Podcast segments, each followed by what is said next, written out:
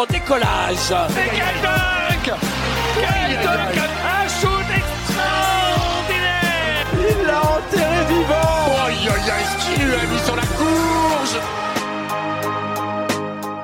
Bienvenue sur Crossover, le nouveau podcast 100% basket de Ouest France. Ils sont joueurs, joueuses, entraîneurs, dirigeants, agents et même consultants. Ils font la richesse du basket français et ils vous racontent les moments forts de leur carrière. Les grandes victoires bien sûr, mais aussi les défaites et les blessures qui ont jalonné leur parcours. Ils racontent le terrain, ses coulisses, ils parlent du sport, de leur vie d'athlète et de tout ce qu'on ignore lorsque s'éteignent les projecteurs, loin du parquet.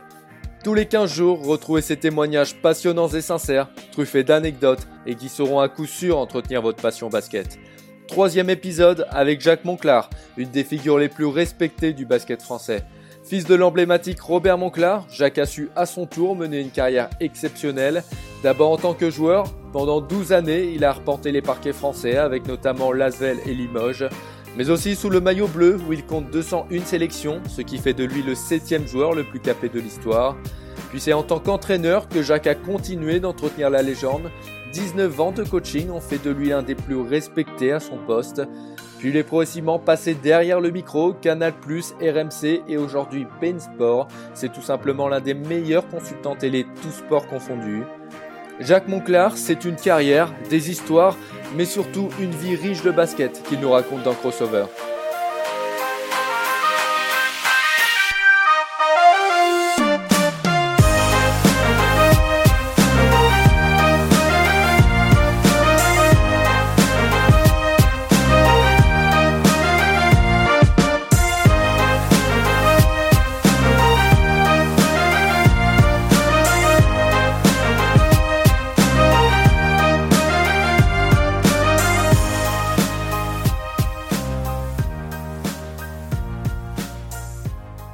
Jacques Monclar, bonjour, comment allez-vous? Pas mal, pas mal, euh, comme tout le monde, hein, un peu dans une euh, découverte quotidienne d'une. Euh, On sort tranquillement du, du, confinement, c'est ça? Ouais, ouais, sans se précipiter. Alors déjà, merci d'avoir accepté l'invitation de Crossover. Vous êtes donc l'invité d'honneur de ce troisième épisode après Fred Weiss et Jim Bilba. c'est un plaisir de vous avoir, Jacques. C'est très gentil à vous, ben, c'est un plaisir partagé. Alors évidemment, on, va retracer euh, votre carrière, hein, que ce soit en, tant que joueur, euh, entraîneur et, aujourd'hui consultant. Euh, vous êtes donc sur Bein Sport depuis, depuis 2013 et pour les jeunes qui, grandissent devant, devant la NBA au quotidien, ils, vous connaissent uniquement en tant que consultant.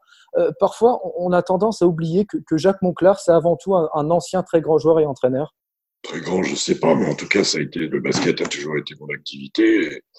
Et, oui, j'ai été joueur, j'ai eu la chance de jouer dans des bonnes équipes et entraîneur. Euh, et j'ai pris beaucoup de plaisir à faire ça avec euh, plein d'histoires, plein de joueurs. Et justement, vous avez connu le, basket à différentes époques, on l'a dit, vous avez vu le jeu évoluer forcément. Qu'est-ce que vous en pensez aujourd'hui de, de cette évolution-là? Évoluer, bien sûr, comme tout évolue. Euh, certaines évolutions aussi, comme la ligne à trois points, comme euh, l'utilisation de l'espace aérien, euh, les allées-où, les choses comme ça, l'évolution physique des joueurs, la vitesse, le maniement de balle, la distance de shoot. Mais, mais au fond des choses, il y a, y a quand même, c'est le même sport. Et le, le, ce sport-là a la chance de pouvoir évoluer un peu comme le monde évolue. Euh, donc euh, oui, oui, euh, je l'observe. Il y a des changements, des profils, des options, mais il y a des options qui étaient utilisées il y a 40 ans, 30 ans, qui reviennent, et d'autres qui étaient utilisées il y a 15 ans, qui sont quasiment obsolètes. Donc c'est comme tout le basket, c'est pas c'est pas c'est pas une un art ou une science comme vous voulez. En tout cas, c'est une discipline. Euh, certains le jouent comme un art, hein. euh, mais euh, voilà, je l'observe, ouais, ouais, bien sûr, il y a des évolutions. Ce que j'en pense, c'est que c'est normal et qu'il y a des choses qui me plaisent plus que d'autres, mais, mais, chaque euh, période et évolution a ses, bonnes, ses, bons, ses côtés. Alors justement, on va remonter un petit peu le temps. Monclar, c'est un grand nom du, basket français. Avant vous, votre papa Robert était un des meilleurs de sa génération dans les années 50. Euh, justement, quel souvenir vous gardez de, de cette jeunesse? Bon, d'abord, je suis né en 57. Mon père a arrêté le haut niveau en, 61. Il est un, des très rares, parce que je crois qu'ils sont que deux, à avoir fait trois fois les Jeux Olympiques. Euh, donc, je suis né là-dedans.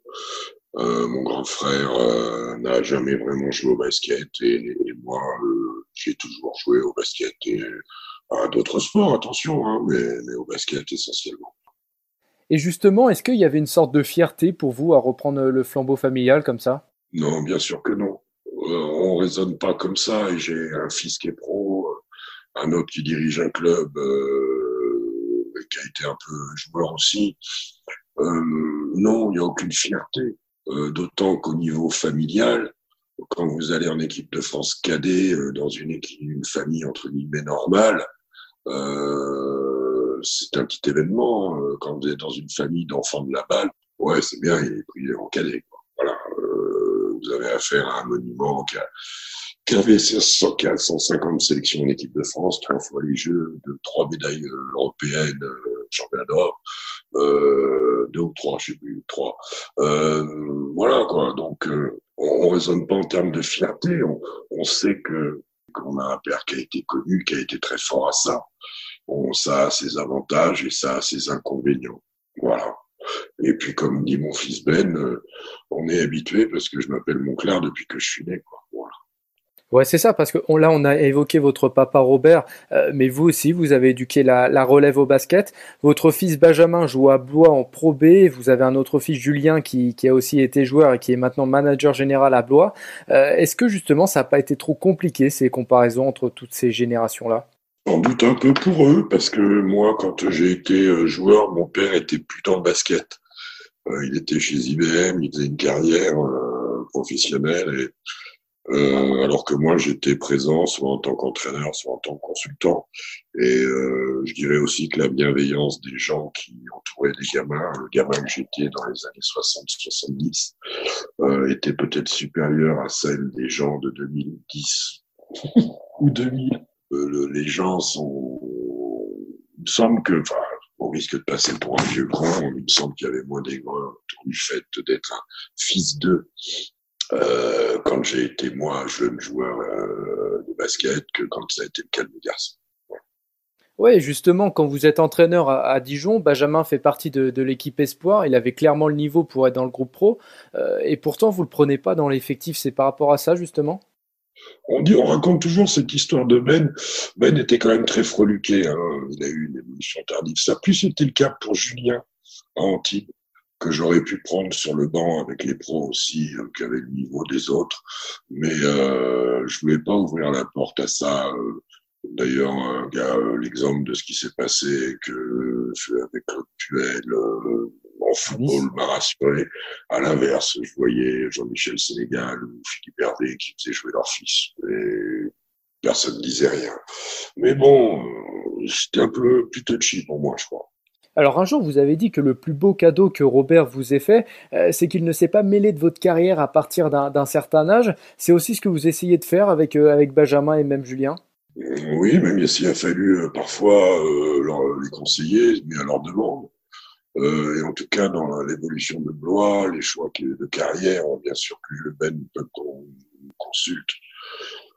C'est marrant parce que celui que je passe, que, que j'ai le plus souvent au téléphone, c'est Julien mais c'est celui qui est le plus autonome.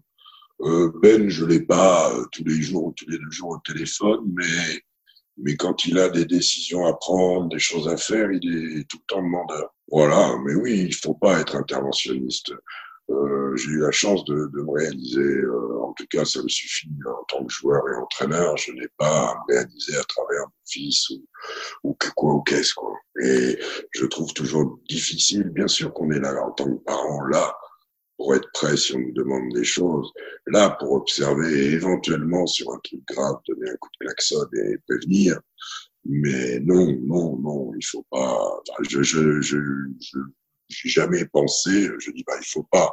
Il y a des gens qui se réalisent aussi là-dedans, mais ça n'a jamais été mon truc de me mêler complètement tout le temps de de, de ce que font mes fils, relever les stats. Euh, non, non, je voulais surtout qu'ils s'éclatent dans ce qu'ils font et, et, ça a l'air d'être le cas et, et c'est très bien. Vous allez le voir jouer quand même parfois, euh, Benjamin? Pas assez souvent euh, sur place, mais la Ligue, hein, quand il fonctionne bien, un wifi qui me va bien. Pas un truc là de la LNB où je regarde les matchs. Euh, euh, il arrive l'été qu'on s'entraîne ensemble. Voilà, on parle, euh, demande, t'as vu ci, t'as vu ça, oui. Après, aller dans la salle, j'adore les, les voir, les, être avec eux, mais comment dire ça? S'il est bon, c'est parce que je suis là. S'il est pas bon, c'est parce que je suis là. Ça va, laissez-le tranquille, qui joue. Et puis voilà. Euh, c'est pas méchant ce que je dis. Hein, mais quand je dis laissez-le tranquille, hein, mais voilà, j'aime plus cette observation. J'aime plus ça. Alors Jacques, on l'a dit, vous êtes baigné dans le basket depuis tout petit. Euh, vous commencez à vous faire un nom ou plutôt un, prénom. Euh, à 17 ans, vous drivez déjà l'équipe du, Paris Racing. Racontez-nous cette période et cette euh, acclimatation au, monde pro. Oh bah, j'ai commencé tout petit, j'ai appris le double pas à l'école de basket à Villeurbanne, puisqu'on était à Lyon. puis après, on est monté en banlieue parisienne. J'ai joué jusqu'à cadet première année au stade de l'Espavillonnais en faisant les sélections départementales, régionales, euh, donc Seine-Saint-Denis, euh, puis euh, bah, Paris, la région parisienne, Île-de-France, et puis après j'ai été pris en équipe de France cadet, en première année cadet, et j'ai été au Racing. Et on a été champion de France cadet, et puis après j'ai joué tout de suite derrière en, en équipe première. voilà, et j'ai passé mon bac, j'ai fait l'armée tout de suite derrière pour intégrer l'équipe de France militaire avec Éric Beugnot, avec Jean-Michel Sénégal, avec euh, Saint-Ange Bob, avec euh, Hervé Dubuisson, qui était, on était tous les deux de la même année, on était plus jeunes que les autres, et puis, et puis on a été champion de France de Pro B, enfin National 2 avec le Racing, c'était Pro B à l'époque, quoi, et champion de France de, donc on est monté, et puis on est redescendu et là je suis parti à Villeurbanne. Voilà, et j'étais rentré en équipe de France l'année d'avant. Voilà, c'était parti pour, euh, pour euh, jusqu'à 32 ans, joueur à Villeurbanne. Un bref passage au Mans l'année où Bob Porkisor décède avant la saison d'entraîneur. Retour à Villeurbanne, Limoges, Antibes. Voilà. Ouais, alors le Racing pendant deux ans et ensuite euh, l'Asvel, c'est là que démarre véritablement votre carrière euh, avec ce premier titre de, champion de France en, en 81. Oui, oui, oui. déjà, arrivé à Villeurbanne en, soi-même, c'était, c'était la grande maison du basket français, euh, Alain Gilles, André Buffière. Ces deux hommes-là, avec le président Raphaël de Barros, oui, je leur dois beaucoup de choses. Alors Jacques, vous êtes né la, même année qu'Hervé Dubuisson, un des meilleurs basketteurs français de l'histoire. Cette époque, il y a l'émergence de beaucoup de grands noms, les Monclar, les Dubuisson, Dacoury, les frères Beugnot. Euh, c'est un tournant quand même dans l'histoire du, basket français, cette nouvelle génération. Oui, je Jean-Michel Sénégal. Rajoute très rapidement aussi Philippe Zaniel, euh, des, gens qui sont nés entre 1953 et 1962, jusqu'à 64. Freddy Fnagel, bien sûr, Denis Akoban Alaroukis, euh, c'était fort tout ça. Il y avait une émergence de joueurs, il y avait euh, des Américains qui étaient de très haut niveau parce qu'il y avait peu de pays en Europe finalement qui prenaient des ricains, donc on, avait d'énormes pointures qui venaient. Euh, on commençait à se positionner dans les Coupes d'Europe et on gagnait à partir de 82. Euh, en finale déjà avant avec Tours, avec Vichy. Euh, il y avait euh, des grands noms comme Caen, Berck, euh, Tours, Le Mans, euh, Antibes, Orthez qui apparaissait. Bref, c'était une époque où le basket français a beaucoup grandi et ça a amené à devenir totalement professionnel quelques années plus tard. Ouais, et au niveau de l'équipe nationale aussi, parce que là, la France commence à retrouver quelques résultats. Avant ça, euh, faut le dire, avant les années 80, c'était quand même 20 ans de, de disette sur le plan international. Euh, ça a été un déclencheur pour l'équipe de France aussi, l'arrivée de, de, cette génération. Oui, bien sûr, hein, des gars comme Hervé, comme Eric, comme Jacques Cachemire, hein, Jacques Cachemire qui est un immense joueur. Euh, quelques naturalisés ou deux aussi, Apollo Faye, hein, a changé un peu la donne avec Mathieu Bisseni à l'intérieur, des gars comme Georges Monsterhaus. Euh, oui, il y a ce championnat d'Europe de 77 qui est une catastrophe. Et, donc, à partir de là, ça rebâtit. Euh, on gagne le championnat d'Europe B. Alors, ça peut paraître ridicule, ce qu'ils appellent le challenge round, mais... Euh, mais euh, c'était quand même euh, le deuxième, c'était la Grèce, c'était en Grèce, et le troisième, c'était l'Espagne. Qui cinq ans plus tard sera sur le podium olympique. Donc on gagne ça, on fait le championnat d'Europe 79, on n'est pas vénard, on s'en sort huitième, on se requalifie pour le suivant. Euh, euh, dans l'intervalle, on rate la qualif au jeu alors qu'on est le premier pays reproché parce qu'en 80, on perd en prolongation.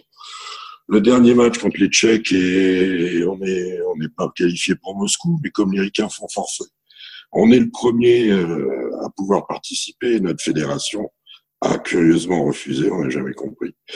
En 81, on fait un championnat d'Europe où on se maintient, on doit faire 81, on doit faire septième, quelque chose comme ça. Euh, 83, on est à la maison, on fait cinq, on fait cinquième. Enfin, dans notre poule, on avait quand même trouvé euh, le moyen de, se retrouver avec les Yougos, les Espagnols, les Italiens et les Grecs. On pouvait, il devait y avoir la Suède en plus. Euh, et ben avec ça, on s'est retrouvé troisième et donc on n'a pas pu jouer demi-finale. On a fait cinquième. Après, alors que de l'autre côté, il y avait les Russes et puis euh, la Hollande et Israël, quoi. Donc euh, et l'Allemagne. Donc euh, pas de bol. Et puis 85, on fait sixième. Voilà, on était installé dans le dans une qualification permanente en Europe. On a fait les Jeux en 84. On été bien mauvais là-bas, mais bon, c'était qualifié, ce qui n'était pas le cas depuis 24 ans. Euh, et là-bas, il y a eu plein d'histoires et ça a été un four. Euh, et puis, on a fait le championnat du monde 86, où pour un goal à virage à la noix, et ben, on se retrouve éliminé au premier tour, alors que on avait battu les Ricains en prépa et qui vont devenir champions du monde et qu'on avait plutôt une bonne équipe avec Jean Gall comme coach. Euh, mais toute la montée euh, que j'ai eue en équipe de France de 77-18 à euh, jusqu'au jeu, c'est quand même impulsé par Pierre Dao, tout ça, et c'est lui qui qui, euh, qui fait avancer le bousin. Mais l'équipe de France avançait moins vite que les clubs les clubs commençaient à vraiment progresser. Euh, il y avait eu l'aventure de Berck en Coupe d'Europe, euh, en ce qui est la Coupe des Champions, le relique de maintenant. Hein. Euh, il y avait eu Villeurbanne, bien sûr. Il y a des trucs avec Tours, avec Vichy. Il y avait, il y avait des équipes émergentes, basket bougé. Il y avait l'arrivée de Limoges qui a été le bouleversement complet au début des années 80. Voilà, c'était une époque où effectivement il s'est bâti pas mal de choses avec le professionnalisme il s'est bâti des centres de formation. Notre Fédé, qui a toujours été une Fédé forte, s'est organisée avec des pôles espoirs et tout ça a abouti bah, à la médaille d'argent de 2000. Hein. Donc euh, oui, oui, on fait partie de, de, de, de, on est à la genèse du professionnalisme et l'installation du professionnalisme en tant que joueur. Et après, moi, je l'ai vécu en tant qu'entraîneur, bien sûr. Alors ce retour au premier plan, ça se traduit notamment par euh, la participation aux Jeux Olympiques de Los Angeles en 84. Euh, vous l'avez dit, il y a eu quelques histoires sur cette, euh, campagne-là. J'ai lu plusieurs papiers là-dessus. Et vous aviez un nom à l'époque, c'était pas vraiment glorieux, c'était les touristes. Vous vous souvenez de ça? Bien sûr, quand, quand tu fais Los Angeles et prendre des branlées, on devient des touristes. Maintenant, qu'il y ait beaucoup de gens qui écrivent dessus, je suis surpris parce qu'il n'y avait pas un journaliste de basket là-bas. Donc, je suis surpris. S'il y a des, c'est des témoignages, très bien. Il y a des gens qui l'ont vécu, mais il n'y avait pas un journaliste de basket. Le regretté Bernard Dollet de l'équipe faisait la couverture, n'était pas totalement un spécialiste de basket, et c'est à peu près le seul journaliste qu'on a vu avant, pendant et après la campagne. Si après, si ça a pu s'intéresser, bah oui, on s'est raté on s'est mal préparé, à la fois euh, physiquement, collectivement, et même pour la l'approche des jeux. C'est pour ça que ça me fait regretter qu'on n'ait pas fait ceux de 80, même si c'était des jeux spéciaux euh, avec le boycott russe, enfin en Russie avec le boycott, même si là il y avait le boycott aussi en 84, euh, mais de l'autre côté, mais on n'était pas prêt. Et euh, l'Uruguay, qui est largement à notre portée hein, en match d'ouverture, on perd après prolongation. Euh, derrière, je sais plus. Oui, on joue la Chine qu'on a battu, c'est tout une fois de suite avant, et on perd d'un point ou deux. Donc, euh, vous, gagnez juste l'Égypte, euh, l'Égypte sur le dernier match, il me semble, pour sauver la, la 11e place.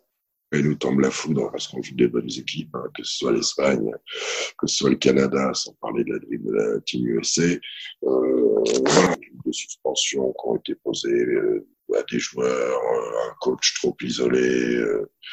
À la fois avec nous, ça passe ses moyens et le pauvre, enfin je dis le pauvre parce qu'il faisait son maximum hein. euh, et euh, pas soutenu par la Fédé, euh, vraiment logistique en organisation. Voilà, c'est un tout hein, pour faire un four pareil. Et justement, cette équipe-là, aussi talentueuse qu'elle pouvait être, euh, n'avait pas forcément bonne presse à, l'époque. Euh, j'ai lu que déjà ça avait mal commencé. Quand vous vous donnez rendez-vous à Roissy pour le départ, euh, les autres membres de la délégation arrivent avec le, costume officiel et vous, les joueurs de basket, vous arrivez avec une, tenue un peu bariolée. Déjà, ça, ça avait été plutôt mal perçu à, l'époque. Bah, bariolé, on dit, on demande la veille si on a une tenue, parce avait, quand vous allez au jeu, vous avez un pactage euh, on demande quelle tenue on doit mettre, tout bien comme vous voulez. Bah, on s'est habillé, oui. On avait des t-shirts rouges, jaunes, verts, euh, que sais-je, des polos, des... Euh, voilà, qu'est-ce que vous voulez euh, On nous dit rien. On a débarqué là-dedans, on avait vu personne de représentant de, de, de, de, notre comité olympique, quoi ou qu'est-ce, de chef de délégation olympique, de quoi ou qu'est-ce, on... rien. Et notre fédé, la veille du départ, on nous a offert une, euh, un abat de lampe. Je le tiens à votre disposition. Il est chez ma mère. Mais bon, c'était assez irréel. On s'est qualifié pour les Jeux. Il y a eu un vrai happening. À la télé, euh, il y avait eu euh, un télé-basket au lieu d'un téléfoot. il y avait eu un engouement à Bercy pour notre qualif, à Orléans préalable. Bref, et puis derrière, on a raté la prépa, je vous dis, dans l'approche, hein, tout, simplement. Euh, euh, après 20, après 20, 20 ans d'entraînement et, 15 ans de consulting, je sais que là, on s'est gouré, quoi. On s'est gouré euh, dans l'approche physique, dans l'approche basket, dans les choix des matchs de prépa. On est parti là-bas comme des guignols et on s'est fait rattraper. Mais touriste, c'est un grand mot. Moi, perso, je sais que je me suis jamais autant entraîné que cet été-là. Voilà. Euh, ça ne veut pas dire qu'on va être bon, mais on était investi. On s'est raté. Touriste, ouais, on peut le dire après, ça peut être drôle. Voilà. Mais le mec qui aurait fait, euh, qui aurait couru avec moi euh, dans tout ce qui précède euh, les stages de l'équipe de France ou ce qu'on a fait en voyageant ou là ou là, ça n'avait rien de touriste. Maintenant, dans la caricature et dans l'humour, on peut le dire. Et parmi, parmi toutes ces histoires, il y en a une qui, qui m'a fait sourire. J'ai vu que, que, Sophie Camoun, qui faisait partie de l'équipe de France de natation euh, sur ces JO et, qui est, devenue votre femme depuis, euh, avait déclaré Nos entraîneurs nous avaient prévenus, tenez-vous à l'écart des, des basketteurs. C'est assez dingue, ça, quand même, comme anecdote. Ouais. oui, oui euh, ce qui n'a pas été le cas d'ailleurs. mais je parle pas de maintenant, Sophie et de moi, mais globalement, oui, c'était un peu stupide, mais vous savez, on était le seul sport pro, vraiment, à l'époque déjà, à être au jeu. Et euh, il y avait une espèce, dans ces grands tenants de l'olympisme, comme si moi, euh, bon, Sophie a fait les jeux, mon père les a fait trois fois, ça va quoi. L'olympisme, c'est quelque chose, le rêve de ma vie, c'était de venir dans ce stade. Alors j'aurais peut-être pu le dire à, leur majeur. Euh, en plus, ils avaient deux, trois bons résultats parce que dès qu'on a enlevé les Allemands de l'Est et les Russes, euh, ça, faisait du dégât en natation. Donc, euh, euh, c'était notre côté pro. C'est pour ça que nous, quand on a vu arriver les footeux, on était contents. Euh, mais globalement, on s'est mélangé après. Après, vous savez, le sport français, l'olympisme, pourtant le basket est un des plus grands triomphes depuis des années et des années aux Jeux Olympiques, je crois depuis 1932. Euh, on parle plus de les, les, gens aiment bien les fédérations, ce qu'on voit pas pendant les quatre ans, quoi. Euh, et il y avait un peu de ça, il y avait un peu de, mais on méritait pas ça a priori. Euh, S'ils avaient dit à leurs nageurs a posteriori, euh, vous voyez, ce qu'il faut pas faire, c'est ce qu'ont fait les basketteurs, ça on l'aurait compris. Mais a, a, priori, du télé, je vois pas. Non, à part le côté professionnel, c'était pour ça qu'on était pro, on avait des personnages en couleur aussi, c'est vrai, euh, mais euh, on n'était pas cadré comme on aurait dû l'être, peut-être. Mais a priori, il me semble que ces gens-là, enfin, ils n'ont pas eu des bonnes années non plus en natation. Hein. mais oui, Sophie me l'avait dit. Sophie me l'avait dit. Donc sur le terrain, ces premiers Jeux Olympiques, euh, on l'a dit, ça se passe moyennement, vous terminez 11e, euh, mais vous avez quand même le privilège de jouer les Américains. Euh, donc on va le dire, hein, pour ceux qui ne savent pas, à l'époque, les Américains n'avaient pas le droit d'envoyer leurs joueurs NBA, c'était seulement les joueurs universitaires. mais il y avait quand même quelques futurs grands noms, Patrick Ewing, Chris Mullin et surtout Michael Jordan. vous vous souvenez du Jordan de 84 que vous avez affronté, Jacques? Oui, oui, oui, bien sûr. Bien sûr, on se souvient de tout quand on joue contre les gens. Bien sûr que je me souviens, euh, je me souviens, ils avaient une équipe monstrueuse avec euh, Sam Perkins, Chris Mullin, Steve Holford, Michael Jordan, ça tombait de partout, quoi. Pat Ewing, euh, des, mecs qui ont fait des carrières monumentales. Voilà. Mais en plus, coaché par Bobby Knight, dans la dureté, c'était les meilleurs universitaires du pays.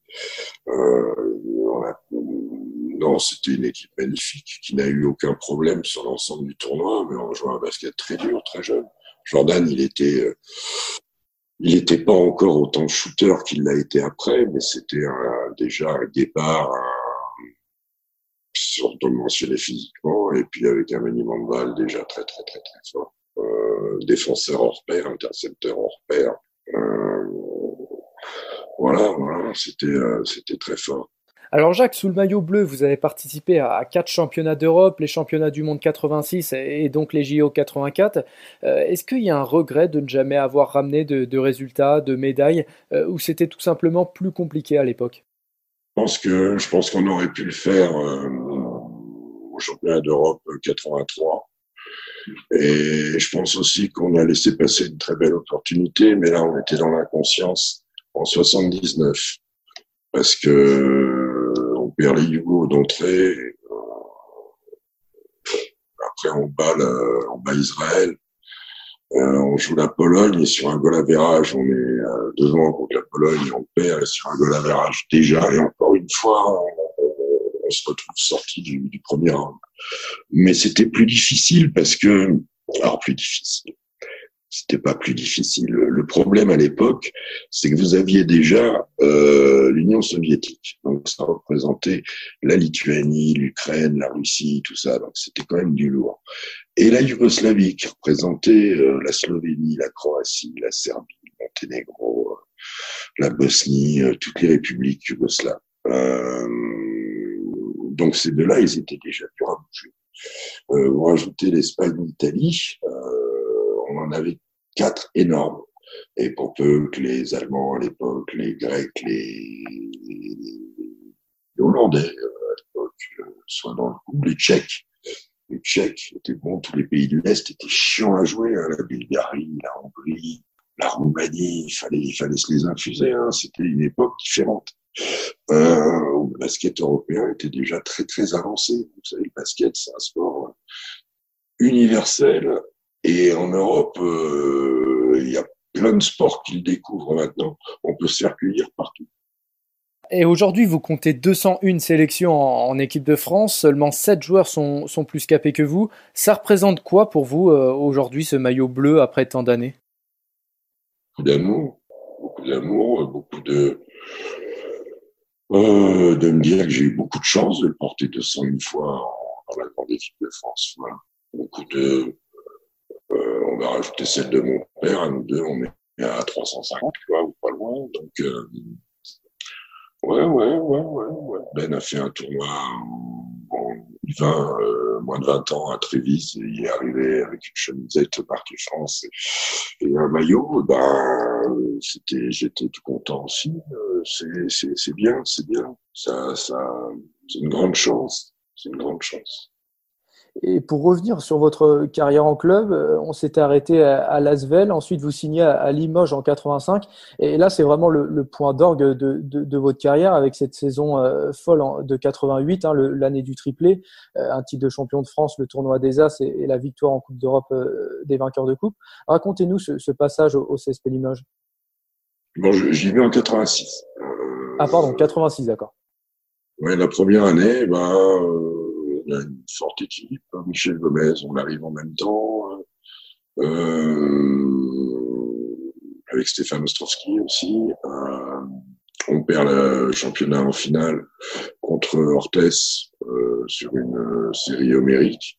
Et on perd la finale de Coupe d'Europe, la Courage, contre le Barça en aller-retour, contre une équipe plus forte que nous. Et est un peu ajusté à l'été Don Collins remplace Paul Thompson. Euh, des garçons comme Hugo Cancet euh, prennent une dimension supérieure et le reste de l'équipe continue à, à, produire. Et, là, effectivement, c'est une saison, euh, c'est une saison royale parce qu'on perd très peu, parce qu'on domine euh, notre championnat, on domine en Europe aussi. Et si on avait fait la Coupe des Champions, on n'aurait pas été loin non plus du, du truc. Et, et, on fait cette finale contre Badalone où on gagne en prolongation et c'est la première levée du, du triplé. Euh, cette équipe de 88, euh, ouais, moi j'ai une affection de joueur euh, d'avoir été dans ce groupe où, on récitait le basket de Michel euh, tant des deux côtés du terrain euh, de manière disciplinée et puis qu'il y avait un talent fou, quoi, des Commons, des Dakouri, des Ostrovski, Léo Cancet, euh, sont des joueurs euh, euh, bah maintenant qui seraient en NBA sans, sans aucun souci. Quoi. et, et, justement, après le titre de, de 80... Estris aussi, qui était euh, 2m14, euh, ça faisait, faisait long hein, quand même. C'est ça, il y avait aussi euh, votre grand copain Beugnot. Bien sûr, mais avec Greg, on était, on était derrière, on était un petit peu les, les, les, les, les garants de ce que demandait Michel euh, en attaque comme en défense. Donc après le, le, titre de 88, vous partez à Antibes. C'est la dernière année de votre carrière en tant que joueur. Euh, là encore, le scénario est un peu fou. Euh, alors concrètement, en 89, vous disputez le match aller des barrages pour la descente. Vous le perdez de 38 points. Après ce match-là, votre coach Michel Sermac est, démis de ses fonctions. Et là, les dirigeants vous proposent de, passer coach. Vous étiez joueur toute la saison et là, vous êtes intronisé sur le, sur le banc. Et ce match retour, vous le gagnez de 39 points avec vous à la tête, euh, soit un point de plus qu'au match aller. C'est comme ça que vous sauvez votre peau en proie et, et c'est aussi comme ça que votre carrière d'entraîneur commence. C'est assez dingue finalement. Bah D'abord, savoir qu'on a été en barrage parce qu'on avait été déclassé parce que Jim Daines, un joueur, n'avait pas le droit de jouer, que le club l'avait fait jouer. Enfin, en fait, il avait le droit de jouer, mais les règles, il y avait toujours une différence entre les règles et les lois, et on se retrouve en premier tour de barrage contre Toulouse. Et on était une équipe qui marchait pas bien, qui aurait fait milieu, milieu de tableau euh, si on avait gardé nos points. Euh, Jean-Claude Bonato, le papa Diane, avait été euh, évincé et il était arrivé un, yougoslave qui s'appelait Michel, Michel Sermac. Et on va à Toulouse, la fleur au fusil, euh, et puis le match infernal, quoi, on en prend 38. Et euh, bon, ben 38 sur un aller-retour, c'est 4-0, euh, 6-1 en foot, quoi, hein, euh, ou 5-1 en foot plutôt d'ailleurs. Et, et puis on a gagné, je suis devenu entraîneur, donc euh, sur injonction de monsieur le maire, Pierre Merly, euh, parce qu'il y avait le feu au lac et que le club était une société d'économie mixte, que la probée c'était hors de question, qu'il y avait un investissement, etc., etc. Vous gagnez de 30 a... Voilà, contre Toulouse. Euh, contre Toulouse. Euh, derrière, c'est contre Le Mans. Le tour d'après, on gagne les deux matchs et et puis voilà, on est maintenu. Et moi, j'avais commencé à Limoges à passer des diplômes, le brevet d'État dans sa globalité, le deuxième degré dans sa globalité. Et, et, euh, et j'ai validé la partie basket et puis j'ai choisi d'arrêter de, jouer à 32 ans. Mon dernier match, c'est l'All-Star Game à, Cholet, euh, 89. là. C'est assez rare finalement d'arrêter sa carrière de joueur euh, à cet âge-là aussitôt. Ouais, ouais, c'est vrai. Mais c'était un choix. Euh, c'était un beau pari que j'avais devant moi. Euh, je pense pas qu'en tant que joueur, j'aurais refait ce que j'avais pu faire euh, avant. J'avais pas envie de devenir un, un, un vieux joueur. Euh, on me proposait d'être un jeune coach. Je, je, j'ai sauté dessus. Enfin, sauté dessus, c'est pas le mot. Mais j'ai, franchi le cap et sans regret. Et il n'y a pas quand même cette petite frustration d'être sur le banc et de ne pas pouvoir être au, au, cœur du jeu comme quelques mois euh, auparavant?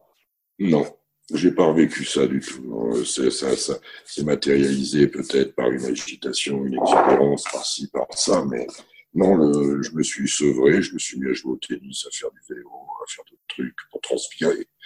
Pour transpirer, parce qu'on a des déclenchements, parce que je faisais peut-être des séries de shoot encore avec les joueurs ou des paris de temps en temps, mais très peu. Jouer très peu, m'opposer très peu, non.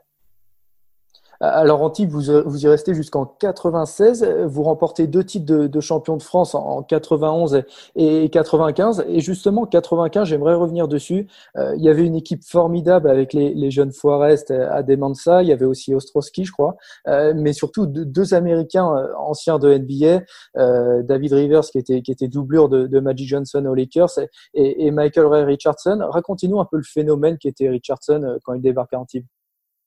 Lui, c'est sûr, c'était la doublure de personne. Hein. C'est un personnage assez unique. bah, Michael, c'était euh, peut-être un des plus beaux talents euh, qui soit jamais passé en Europe, que c'était aussi un talent gâché là-bas parce que il avait eu des problèmes de, de, de, cocaïne, on va parler clairement, et il avait été banni parce qu'il avait été attrapé euh, suite au contrôle, à des contrôles deux ou trois fois. Je, et à la troisième, c'était tombé, quoi. Euh, donc banni, euh, radié. Il est venu jouer en Europe. Il a longtemps joué en Italie, un petit peu en Croatie, et, euh, il avait 39 ans. On était en échec avec euh, un Américain qui s'appelait Henry James, qui, qui fitait pas bien avec l'équipe.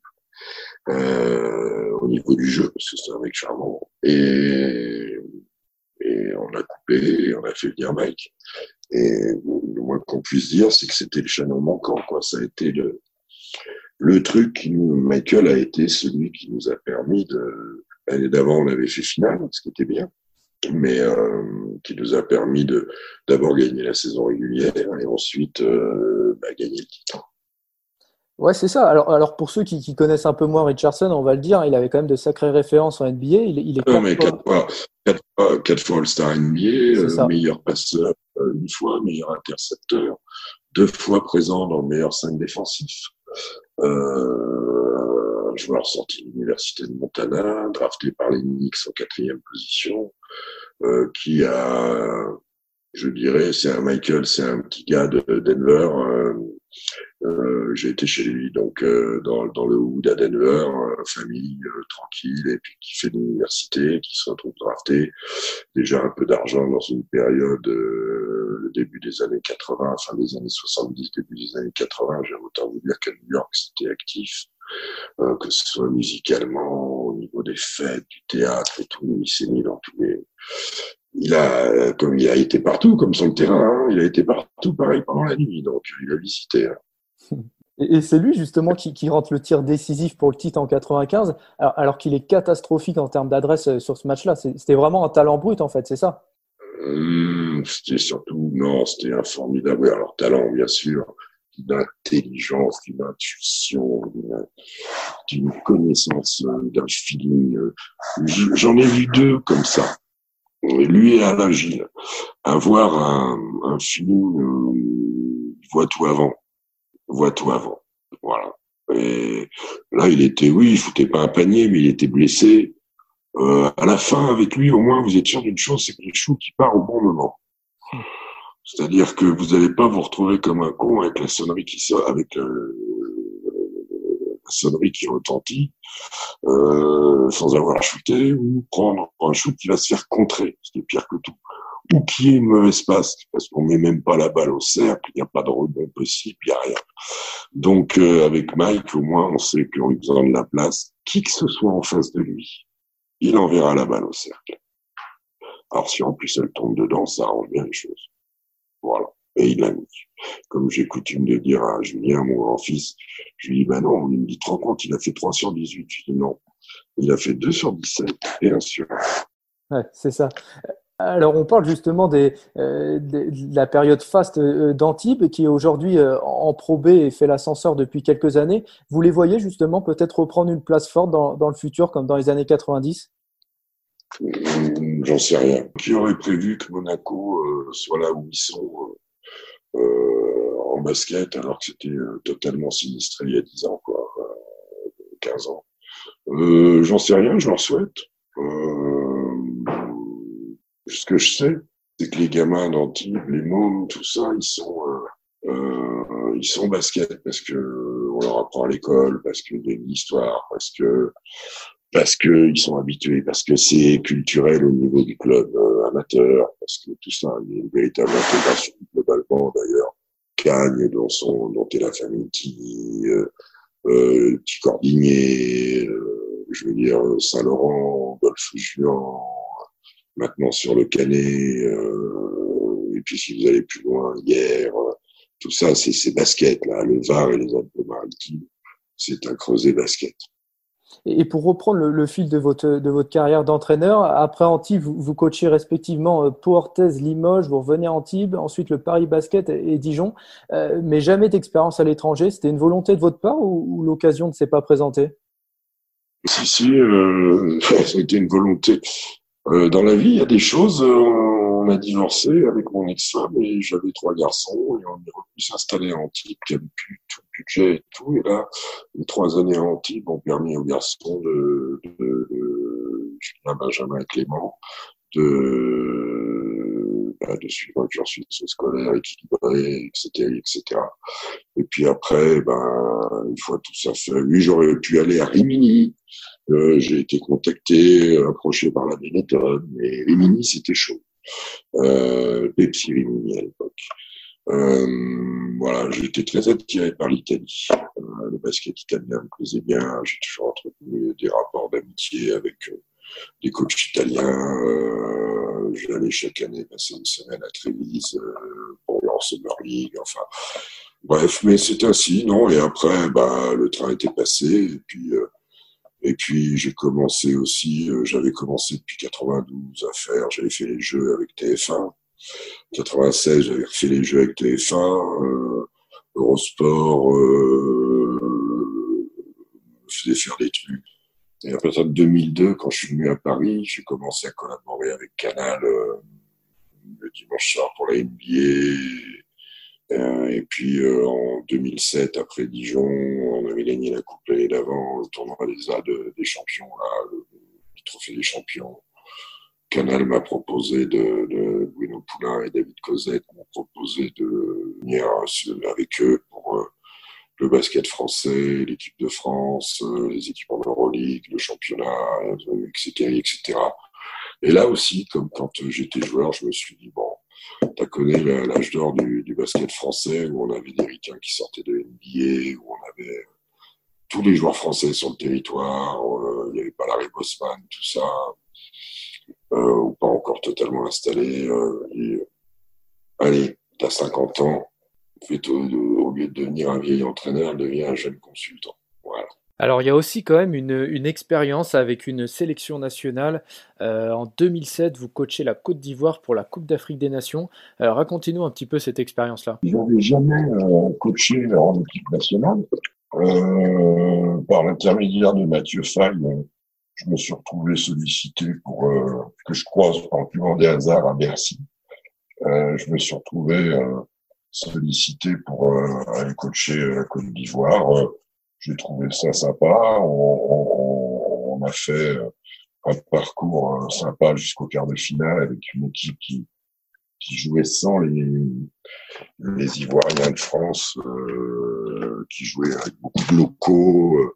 Euh, J'avais emmené le petit Diabaté Suleiman, euh, qui était avec moi à Dijon. Euh, on a vécu un truc sympa. Ça s'est fini en quart de finale. Tout le monde était content. Et puis voilà. Quoi. Éléphant éléphant un jour, éléphant toujours. Ça, c'est le, disait, euh, dans le vestiaire, aller faire un champ d'une Coupe d'Afrique des Nations en Angola, au pays du basket de l'Afrique, euh, euh, les Palanca Negra, euh, non, c'était une aventure. Euh, aller jouer au Maroc, en Algérie, transiter par le Ghana. Enfin bon, bref, c'était c'était une ouverture assez sympa assez sympa. Les matchs contre le Mali et le Sénégal resteront des, bons moments parce que au pays, euh, à Abidjan et ailleurs, euh, vous savez, ils sortent dans les, dans maquis, ils sortent les télés, ils regardent tous ensemble. On était à moins 18 contre le Mali, ils ont rentré les télés, ils les ont sortis à trois minutes de la fin quand on est revenu. Enfin bref. Euh, et puis des garçons avec un cœur magnifique des joueurs, des garçons avec un cœur magnifique, que ce soit le petit Wally, que ce soit, enfin, j'ai des souvenirs de, de, de mecs vraiment adorables. Et concernant l'équipe de France, euh, votre nom a quand même circulé pendant longtemps. Ça vous aurait plu justement de, de coacher une équipe de France un jour? Il a circulé pendant 10-15 ans. Ouais, oui, c'est ça, ouais. Euh, non, bien sûr que ça m'aurait plu. Euh, mais à l'époque, c'était. Euh, je crois pas qu'on pouvait faire les deux déjà. Et puis, euh, l'a jamais formellement demandé. euh, Yvan Ménini et Jean-Pierre de Vincenzi ont choisi d'autres options. Et ça a été plutôt une réussite. Alors ensuite vient votre carrière de, consultant, vous avez commencé à l'évoquer euh, déjà un petit peu, et c'est vrai ce que les gens ne savent pas forcément, c'est qu'elle a commencé bien plus tôt. Euh, en, en, 92, vous commentez les Jeux Olympiques de, Barcelone pour TF1 euh, avec la Dream Team, et justement à l'époque vous avez fait visiter Antibes à Magic Johnson pendant deux jours. Racontez-nous un petit peu cette, cette anecdote-là. Ouais, ouais, je me suis retrouvé avec Magic en invité euh, par un ami commun parce que en 91, ils étaient venus repérer l'endroit où ils feraient le stage avant les Jeux de Barcelone. Alors, il y avait trois émissaires de la NBA qui étaient venus. Euh, Terry Lyons, Brian McIntyre, que vous voyez d'ailleurs dans The Last Dance en ce moment, euh, qui était au Bulls à l'époque. C'est pour ça qu'il est interrogé. Et là, il était vice-président de la NBA, chargé du marketing, de relations communication internationale. Et Josh Rosenfeld, qui était mon pote, on sympathise euh, qui est devenu vraiment, les, deux, Brian et Josh, sont vraiment devenus des amis. On sympathise, ils viennent au match en, en 91, figurez-vous qu'on est champion. Euh, c'était, ils en sont venus voir euh, le premier match de la finale, de, non, le dernier, je sais pas. Euh, et puis, ils m'invitent, et moi, j'y vais à la coupure en novembre. Et puis, eux, ils reviennent, euh, et pendant qu'ils étaient en type, ils voulaient voir les finales NBA, les playoffs, tout comme j'avais un satellite et que je regardais sur la télévision allemande, ils étaient venus à la maison. Euh, ils m'ont invité à New York, j'y ai été. Et puis on s'est retrouvés quand ils sont venus avec la Dream Team à Monaco. Et là, je leur ai demandé si je pouvais assister à des entraînements. Et j'ai fait deux entraînements. Ouais. Voilà. Et après, une fois, il y a à la fin, mon ami me dit, il veut venir en. Je dis, qui ça y est, le match, alors on l'a organisé, effectivement. Puis après, je les, je les revus, je les avais revus. J'étais allé à l'hôtel, Barcelone. Enfin bref, c'était euh, tellement, euh, ça paraît.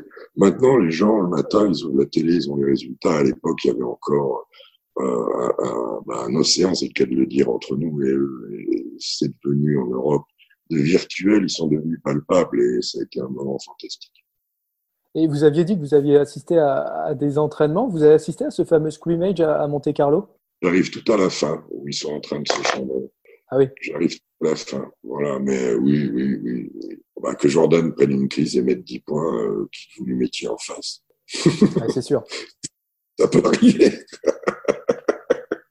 et, et, et, en dehors du, du, du terrain, les, les mecs, c'était quand même pire que, que, que les Beatles. Hein. À chaque sortie, ils déclenchaient une, une émeute. Vous qui étiez sur place, euh, comment c'était cette folie autour d'équipe je vous dis, c'était des personnages de bande dessinée qui arrivaient. C'était les Beatles et les Rolling Stones dans la même voiture. C'était euh, un moment fou. Et en faisant ça, la NBA a créé un monstre. Ce monstre, c'est le basket FIBA. Euh, des Porzingis, des Doncic, des Ginobili, des Parker, des Gasol, des Nowitzki, sont les enfants de ça. Boris, euh, tous, tous, tous. Voilà, c'était un moment assez incroyable. Et c'était aussi euh, mettre un coup de booster terrible parce que les Américains s'étaient fait secouer en 88. Ils n'avaient pas gagné, ils font médaille de bronze, et pourtant il y a David Robinson, tout ça. Euh, et là, ils disent, mais non, ça c'est notre truc, et on n'a pas le droit de perdre le basket, donc on va envoyer, et ils ont l'idée de faire cette équipe euh, historique. Plutôt historique, ouais. Euh, alors, pour reprendre le, le, fil de votre carrière de, de, consultant, Jacques, on retient aussi ce, ce, duo mythique avec David Cosette sur Canal+. Euh, on s'en souvient forcément. Oh là, le vieux sauce euh, qu'a balancé Srenyex. Ah ouais, c'est un vieux salami tout pourri qui est parti là. On baisse le cul, les garçons, on baisse le cul. Tony Parker qui s'occupe de tout. Ah oui, là, il en a marre, il en a marre, Tony. Ils me l'ont chafouiné. Ouais. Ils me l'ont chafouiné. Ça suffit maintenant. Il y a des expressions françaises pour ça, où on s'enlève les doigts du postérieur, si vous voyez que je veux dire. Ah oui, on, je visualise bien, ouais. Le Steed qui nous fait une pim pam pam pam pam nous. À trois points. Oui, monsieur. Oui, Bien, monsieur. mon petit. 26 points pour Tony Parker. Charge. Oh non Oh non Oh, oh, le boulet Il donne pas le passage en force Mais je suis de mauvaise foi quand c'est l'équipe de France, Bien vous sûr. le savez. J'assume. Euh, Vous avez des souvenirs ou, ou anecdotes de moments à l'antenne complètement, euh, complètement dingues? Ouais, mais trop. oui, oui, oui, bien sûr. hein, David est tellement euh, dans l'action, dans le, complètement euh, dans son match. euh, voilà. Et, oui, des moments de folie au championnat. C'était sur pâté à l'époque, euh, au championnat du monde d'Europe euh, 2001 à, à- en Turquie. euh, moments de folie, d'ambiance, euh, des, des, des moments à la salle pionnière, à, à Belgrade, de, à Beaublanc, à, des, des, oui, oui, avec l'équipe de France, euh, avec David, l'équipe de France nous a porté parce qu'on commençait à la faire tous les deux de, de 2007 à 2012-13. Et, et ça correspond à, à la montée en régime de l'épanouissement plutôt d'ailleurs, de la génération. Et oui, bah David, euh, peut-être le plus beau championnat d'Europe qui m'a été donné de voir, c'est celui de 2011. Et euh, on joue les, il y a la qualif pour Londres au bout euh, si on arrive euh, en finale. Euh, on a déjà joué tous les monstres en poule, on a joué l'Italie, on a joué euh, les Yougos, on a joué, euh, on a tout gagné, on a joué la Lituanie, euh, on les a gagnés chez eux dans une tempête mais insensée. Et on joue ces Grécos, comme d'hab, en le match coup près absolu. Et euh, nos amis grecs qu'on n'avait pas tapé depuis une éternité. Et il y a une nervosité, il y a une angoisse dans la salle à Kaunas là-bas. Euh, la Zalgiris Arena, c'est, euh, ils nous installent le match comme ils savent faire et on sait que ça y est, on y est pour 40 minutes d'angoisse. Et David me fait un petit malaise à l'antenne. C'est-à-dire qu'il y a un moment où il perd en respiration et il chavire de sa chaise sur la gauche et il tombe sur les, dans les bras de notre chargé de prod qui était assis à côté, qui est le gars qui règle toute la technique, le son, euh, la synchro et tout. Et euh, ben voilà, donc il y a eu ce moment de flottement et, et c'est tellement symbolique de mon David et de son investissement dans ce qu'il fait et euh, l'affection qu'on peut avoir pour une équipe qu'on suit, euh, bah, ça peut durer deux, trois semaines comme ça. Et alors bien sûr qu'il faut toujours avoir du recul, mais là, il avait été rattrapé par la patrouille. Euh, voilà, et, c'est vrai qu'il bon, m'est arrivé de, prendre des suées, et puis c'était avec, euh, pas avec David, mais avec le Juice, de perdre la pédale avec François Toutepi sur, sur RMC quand ils battent l'Espagne en, en 2013. Euh, au moment où ça sonne à la fin, quoi. Mais, mais c'était tellement euh, cette équipe de France-là, les liens que je pouvais avoir avec Vincent Collet, avec les joueurs, euh, j'avais tellement envie qu'ils performent et, et voilà, et ça a été euh, ça a été un bonheur de les accompagner. Et, maintenant, ça fait depuis euh, 2013 que vous êtes sur sur Bein Sport à, commenter la NBA au quotidien. Euh, vous êtes épanoui avec toute cette bande là, Xavier Vaution, Rémi Reverchon, Marie Patruc, etc. Oh bah oui, oui. Enfin, moi, je suis parfaitement heureux avec euh, toute cette petite bande. Et puis, on peut rajouter les gars de l'édition, euh, que ce soit euh, Adio, Mitch, Florent Aubert, Mathias, toute la clique, Amadou. moi, j'ai Peter. Je les, je, je les aime beaucoup. C'est comme une petite famille au final. Chacun a son Ouais. rôle.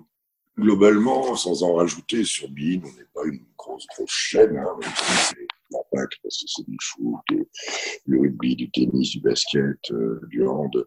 Mais euh, oui, on se connaît tous, c'est convivial. Et puis notre petite cellule, elle, est, oui, elle tourne, quoi. hein. Alors il faut le dire, hein, votre style est, assez vite reconnaissable et d'ailleurs euh, extrêmement apprécié euh, avec cette voix rock et, des formules parfois parfois étonnantes. Euh, c'est la recette du succès entre guillemets euh, tout ça? Je sais pas si c'est une recette, hein, mais la voix, on fait avec ce qu'on a. Et l'expression, c'est un ressenti sur lequel on met des mots. Euh, mais c'est pas travaillé, c'est pas anticipé. Euh, euh, je dis euh, et j'image ce que je vois.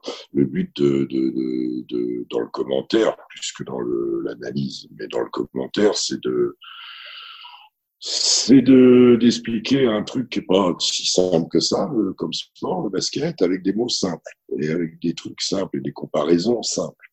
Euh, après, dans l'analyse, c'est plus une question de se faire une opinion, de réfléchir, de se mettre en position de coach, se mettre en position de joueur, de réfléchir un petit peu à une situation. Il ne s'agit pas ni de, retranscrire euh, et de traduire ce qui se dit en Amérique, mais de se faire sa propre opinion.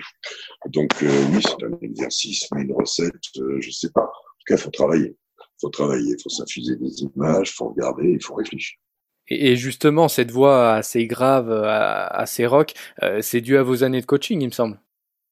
Bon, ça n'a pas fait du bien, puisque euh, je parlais beaucoup et je communiquais beaucoup et je sais pas siffler. Euh, mais j'avais la voix déjà assez grave. Ben et Julien ont la voix assez grave aussi. Clément, un peu, ouais. Euh, et puis, j'ai longtemps été fumeur, euh, voilà. Et puis, et puis, et puis voilà. Bon c'est comme ça. Mais j'ai pas, je suis suivi, hein, j'ai pas de, j'ai pas, pas de maladie galopante pour l'instant, en tout cas. Pas de, de problème, quoi. J'ai une voix, je peux pas faire de blagues au téléphone, ça c'est sûr. C'est ça. Euh, Jacques, vous avez conscience aujourd'hui que, que, votre parole est, est, extrêmement respectée et entendue. Euh, où sont justement les, les autres porte-paroles iconiques euh, du basket français? Euh, Il y a beaucoup de sites qui font bien leur taf, hein, que ça soit euh, Force Team, Trash Talk, euh, Basket Session. Euh, il y a des gens qui travaillent plutôt bien. Je trouve que Steph Brun fait des choses bien aussi sur RMC. voilà. Après, iconique, on va pas en rajouter. Moi, j'ai eu la chance de traverser plein de positions dans le cadre de ma carrière. Je suis très fier aussi d'avoir créé le syndicat des joueurs en 88 euh, d'avoir été président de, fois, par deux fois du syndicat des entraîneurs, d'avoir siégé à la Ligue pendant des années, que ce soit comme représentant des coachs ou après comme président de la commission sportive. Après, moi, euh, j'ai une vie aussi. Euh, je m'occupe encore énormément de basket. Je parle de NBA. Je parle pas de de Euroleague ou de championnat de France de basket, euh, de JPL toute B, mais je la regarde et je l'analyse. Voilà, voilà. Mais j'aime ça. Hein, j'aime ça. Il n'y a pas de souci. Et pour terminer, vous avez cumulé plusieurs casquettes dans votre vie, hein, on l'a dit. Euh, laquelle vous avez le plus apprécié? Il y a un âge pour tout. Joueur, c'est le plus fantastique. Euh, le plus passionnant, c'est entraîneur. Et le plus global, le plus analytique, c'est certainement consultant. Mais jouer, alors Jacques, on pourrait évidemment parler euh, basket pendant des heures, euh, mais malheureusement on arrive déjà au, terme de cette émission. Euh, alors pour terminer, j'ai l'habitude de, poser cette question à, mes invités. Qu'est-ce qu'on peut souhaiter à, Jacques Monclar pour la suite? La santé pour, pour, Sophie, pour ma maman, pour mes garçons, leurs femmes et, et, et mes petites filles, Alice et Laura. et puis que qu'on retombe dans une normalité où on puisse refaire du sport euh, collectif, euh, que le monde aille un peu mieux, parce qu'en ce moment c'est pas facile. Quant à me souhaiter, euh, bah écoutez, euh, moi euh, qu'on puisse continuer à parler passionnément avec des gens comme vous qui sont les représentants aussi de, de, de toute la passion qu'il y a autour de ce sport et qu'on rencontre dans les salles, dans les dans, dans la rue parfois, ou voilà, et moi je suis content de pouvoir partager ça avec tout le monde et continuer à faire les choses avec passion et continuer à être passionné de, de sport, de basket, de la vie. Euh, euh, avec Sophie, euh, j'ai un rapport à la natation aussi maintenant, euh, où je suis des gamins, que ce soit le petit Grousset, Charlotte Bonnet, Mehdi Metella, petit David Aubry, Fantine Le Saf, Johan Endoy tous les athlètes dont elle s'occupe et que dont je suis la carrière. On est, heureux en s'occupant des autres et on essaie de transmettre notre passion. Voilà. Et c'était un plaisir de, passer ce moment avec vous tous, là, avec vous, Léo, et avec vous tous. Eh bien, écoutez, ce fut un plaisir d'enregistrer ce, troisième épisode avec vous, Jacques. Euh, merci beaucoup de votre disponibilité. Euh, et, pour terminer, je vous, laisse le mot de la fin. Eh bien, écoutez, merci à tous. Euh, continuez, passion basket, passion vie, passion tolérance, passion passion aussi euh, geste barrière, comme on dit, parce que faisons gaffe. La dernière fois qu'on a eu un virus dans le championnat de France, il a été champion de France. Hein, C'était John Lennon, surnommé le virus, mais celui-là, c'est pas un plaisantin, c'est plutôt un, un féroce. Donc euh, vivons avec, mais vivons contre.